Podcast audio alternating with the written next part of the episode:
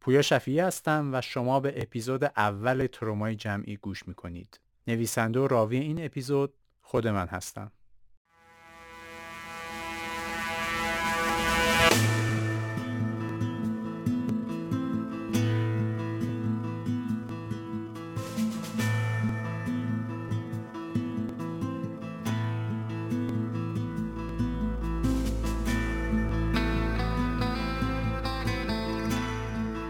1375 1996 و 97 میلادی. سالی در جستجوی قهرمانهای جدید.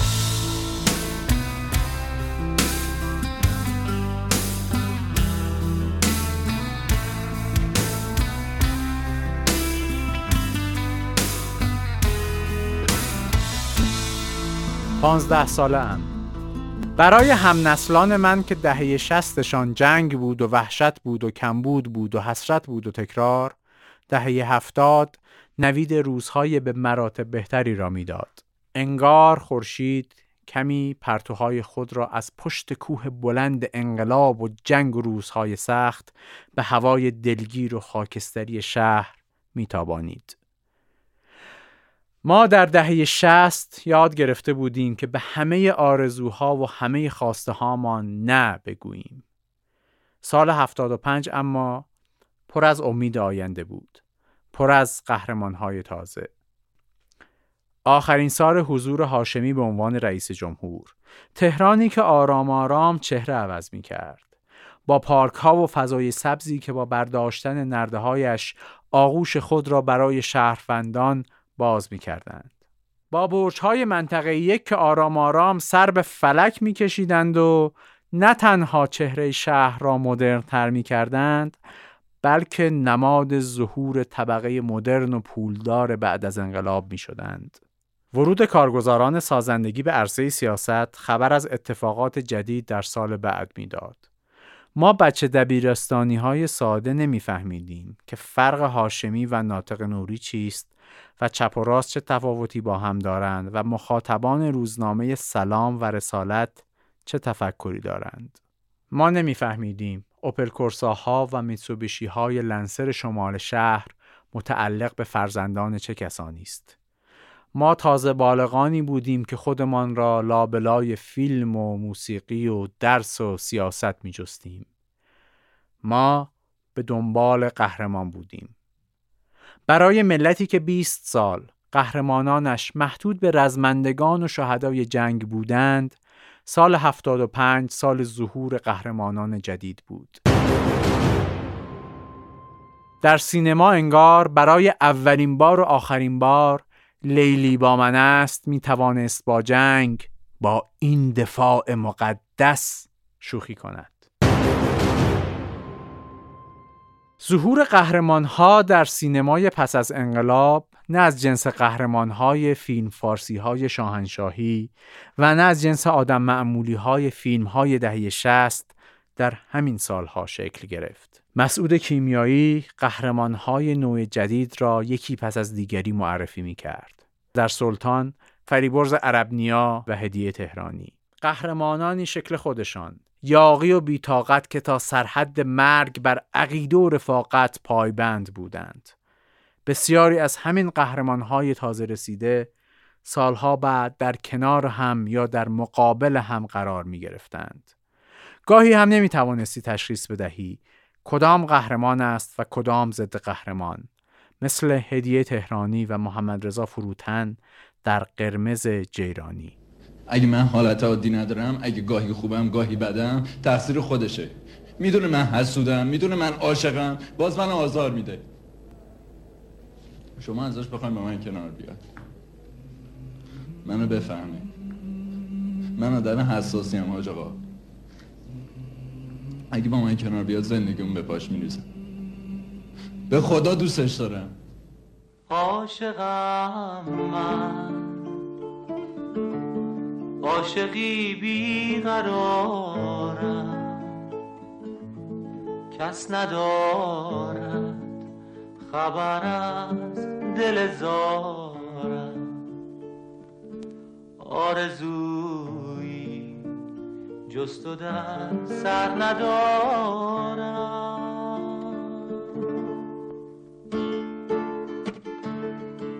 اما مگر می شود موج نوعی موسیقی پاپ آن سالها را نادیده گرفت؟ موسیقی پاپ ایرانی موسیقی که برای قشر متوسط شهرنشین تازه به دوران مدرنیته وارد شده قبل انقلاب ساخته شده بود با انقلاب اسلامی و کوچ خوانندگان و آهنگسازان به محاق رفت. ما سالها به موسیقی لس آنجلسی گوش داده بودیم و با ریتم شش و هشتش قر داده بودیم و با گام مینورش گریسته بودیم زمانی هم به موسیقی پاپ و راک غربی ضبط شده بر کاست های سونی و مکسل گوش می‌دادیم و به زور چند خطی از ترانه ها را تکرار می کردیم. در 1375 اما صداهای جدید می شنیدیم. نه از واکمنهای خسته و نه از ضبط های دو کاسته از رادیو. شعر شاملو صدای خشدار شپداریوش خشایار اعتمادی تنظیم و ساکسیفون فعاد حجازی آهنگسازی شادمهر عقیلی. بهارم تو زمین من زمینم تو درم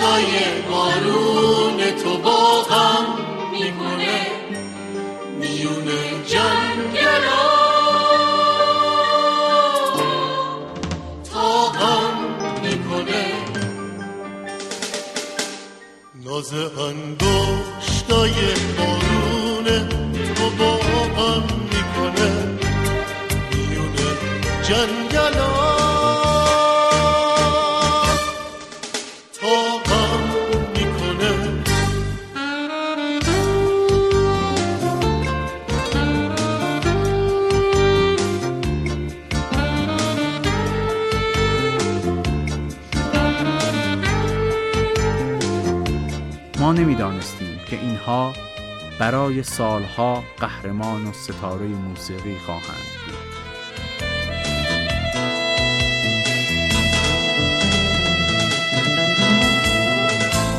اما صدا فقط به موسیقی محدود نمی‌شد. خسرو شکیبایی با دکلمه شعرهای سید علی صالحی روی موسیقی ونجلیز و اریکسرا معجزه می کرد. آن زمان بیشک نمی‌دانستیم جای صدای او و بازی او برای سالها در بین ما خالی خواهد ماند. حمید هامون مهرجویی آن سال با خانه سبز هر هفته از شبکه دو مهمان ما بود. او هم ستاره بود. او هم قهرمان بود. قهرمان یک زندگی معمولی در خانه ای چهار واحدی که یک واحدش روی پشت بام بنا شده بود. قهرمانی که در محضر دادگاه سریح محکم و عاشقانه از همسر خود عذر می‌خواست تا خانهشان همیشه سبز بماند. من مدت هاست به همسرم می‌خوام همینو بگم. و حالا حاضرم رسما در محضر محترم و رسمی این دادگاه. و هر جایی که لازم شد از همسرم معذرت بخوام. و از ایشون بخوام. من با بزرگواری به خاطر تمام اشتباهاتم که اعتراف می‌کنم. باعث شده به سبزی زندگی مشترکمون صدمه وارد می‌کنه ببخشه. و سبزی زندگیمون که با ارزشترین چیز بعد از خداوند مهربونه به من برگردونه و با من حرف بزنه که حرف منشه چشمه زلال محبت زن ما در ورزش هم به دنبال قهرمان بودیم. در المپیک آتلانتا رسول خادم بعد از سالها طلا گرفت و قهرمان شد. اما برای ما که 20 سال در حسرت داشتن قهرمانهایی از جنس ناصر حجازی و علی پروین بودیم جام ملت‌های آسیای 96 امارات چیز دیگری بود. شروع فصل تازه. شروع نسل جدید قهرمانان در مستطیل سبز. آن روز که تیم فوتبال ما به عراق باخت فکر نمی کردیم برد سه بر صفر ما از عربستان سعودی و برد خاطر انگیز شش بر دو ما از کره جنوبی آنقدر ما را به وجه بیاورد که پس از سالها به خیابان بریزیم و شادی کنیم. انگار گرهای علی دایی، کریم باقری و خداداد عزیزی فریاد نسل ما بودند که بعد از سالها از حنجره خارج می شدند کم کم پوسترهای رضا شاهرودی و احمد رضا عابدزاده روی دیوار اتاق دخترانمان کنار پوسترهای Backstreet Boys و Spice Girls و دیوید بکام همان پوسترهایی که نیمه ممنوع از کنار خیابان میخریدیمشان خودنمایی می‌کرد. آن سالها بود که دخترانمان کم کم جسارت زن بودن را یاد می‌گرفتند. جسارت اینکه خودشان باشند.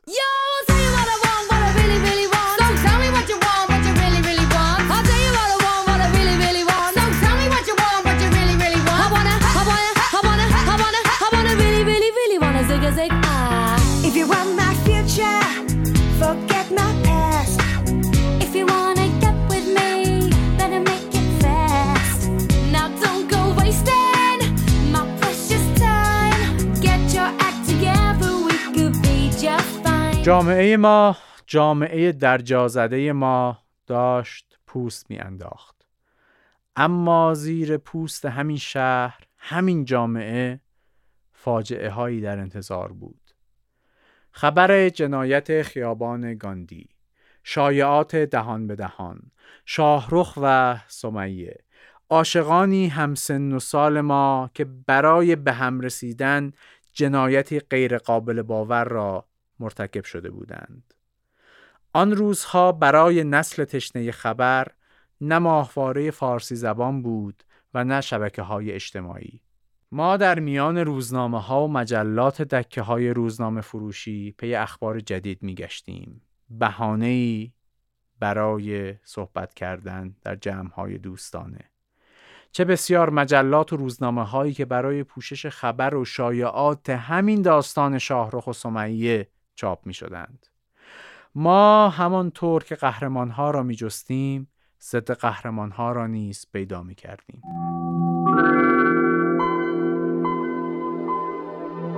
چیزی در کنار ما به سرعت تغییر می کرد. تکنولوژی. زمانی را یاد دارم که در کنار درس خواندن در یک مغازه کامپیوتری به صورت پاره وقت کار می کردم.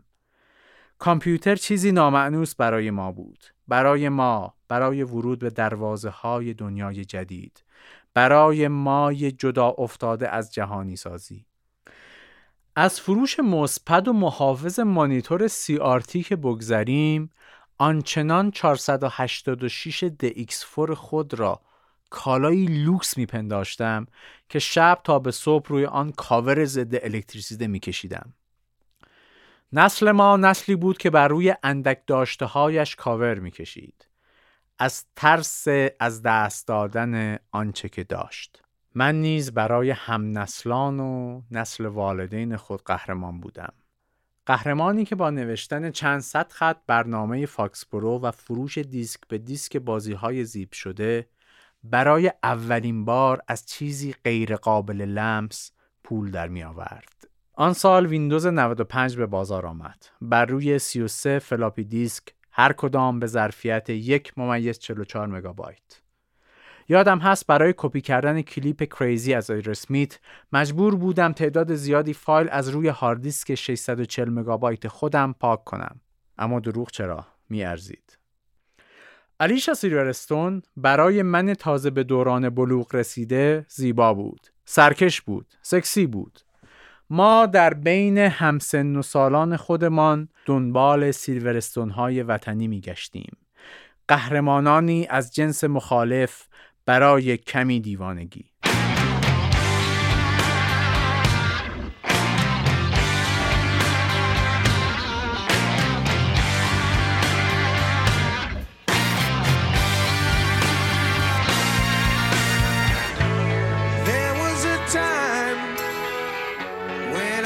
so broken hearted.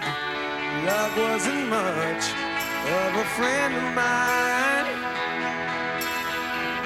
The tables have turned, yeah.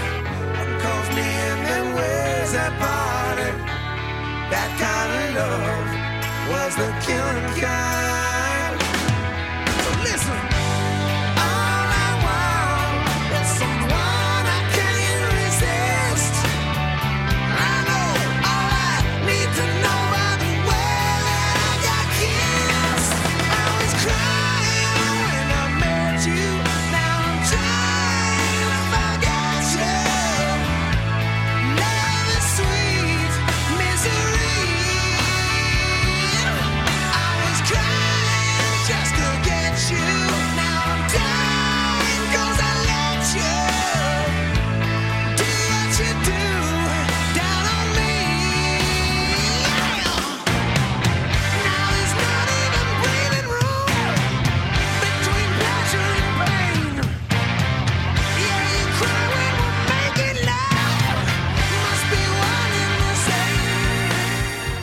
ما به دنبال قهرمان های سرکش بودیم. به دنبال قالب شکن ها به دنبال قدغن ها ما به دنبال قدغن های تازه می گشتیم زمانی که کتاب قدغن بود. عشق ورزی قدغن بود. ترانه قدغن بود. فکر تازه قدغن بود.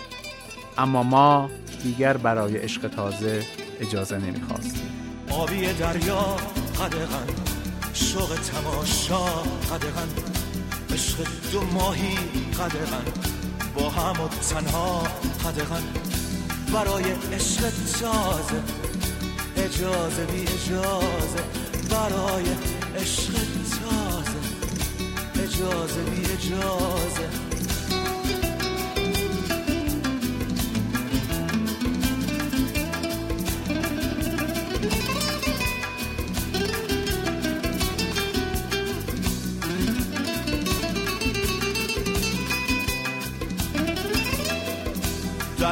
قربت خانگی. بگو هر چی باید بگی غزل بگو به سادگی بگو. زنده باد زندگی برای شعر تازه. اجازه بی اجازه برای شعر تازه. اجازه بی اجازه. از تو نوشتن قدغن گلایه کردن قدغن. عطر خوش زن قدغن تو قدغن من قدغن. برای روز تازه اجازه بی اجازه. برای روز تازه اجازه بی اجازه. آن سالها و قبل از آنکه سینما آزادی آتش بگیرد بهمن ماه برای ما وقت جشنواره فیلم فجر بود. وقت تجدید دیدارهای دوستان قدیم وقت دوستیهای تازه صفهای طولانی هوای سرد و فیلمهایی که شوق زودتر دیدن بدون سانسور آنها ما را از درس و دبیرستان و دانشگاه میانداخت حتی برای چند روز. لیلای مهرجویی، سرزمین خورشید احمد رضا درویش و بچه های آسمان مجید مجیدی قهرمانهایی نه از جنس آرنولد و جان کلود وندام و رمبو نه حتی از جنس محمد رضا گلزار و رضا عطاران امروز. قهرمانهایی از جنس همان مردان و زنان و کودکان کوچه و خیابان. قهرمانهایی چون دونده فیلم مجیدی که حتی کفش برای دویدن نداشت اما در آخر داستان قهرمان می‌شد. آنها که گاهی همچون لیلای مهرجویی برای اثبات عشق به همسرشان کارهای خالق العاده می‌کردند.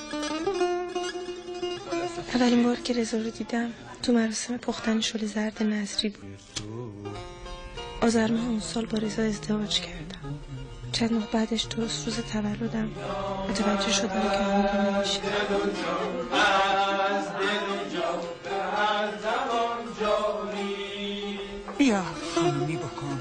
اجازه بده رضا زن بگیره لیلا. من اگر یه پسر دیگه داشتم اینطوری به من التماس نمی‌کردم. گفت که خاله شمسی برات یه دختر خوب پیدا کرده. ببین لیلا تو منو وادار به این کار می‌کنی ها؟ خوب فکراتو بکن هنوز خیلی وقته.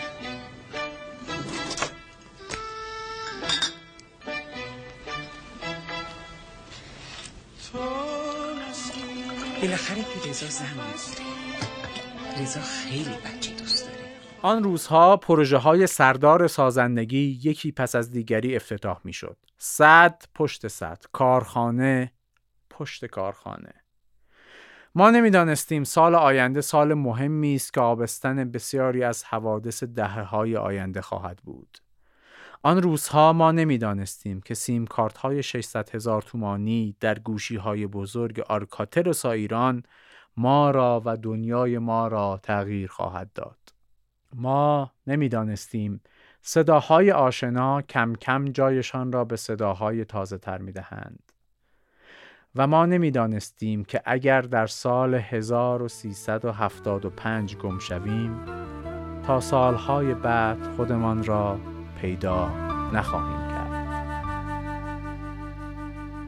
و ما نفهمیدیم که آن دختر دختری که هر روز در ایستگاه اتوبوس نگاهمان می کند همان دختر همسایه است که روزی از ایران می رود و حسرت یک قهوه خوردن با او در کافه کنار دانشگاه را با خود می برد.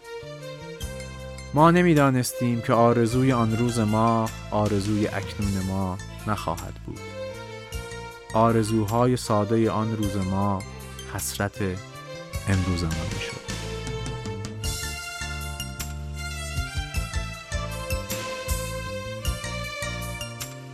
ما به دنبال قهرمان می گشتیم قافل از این که قهرمان زندگی خودمان باشیم. نمی‌خواستم خورشیدو ازت بگیرم. نمی‌خواستم آسمونت ابری باشه. نمی‌خواستم که چه شد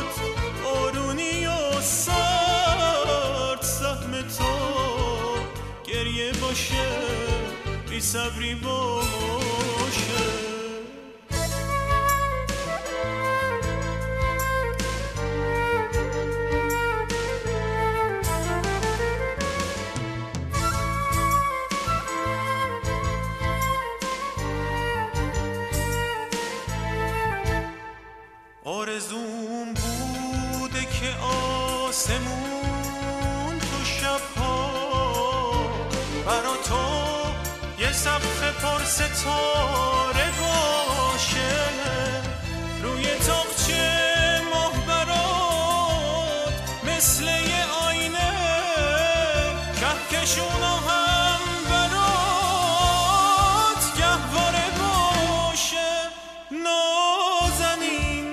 من اگه تاریکم غمی نیست تو به فرداها به روشنی بیگندیش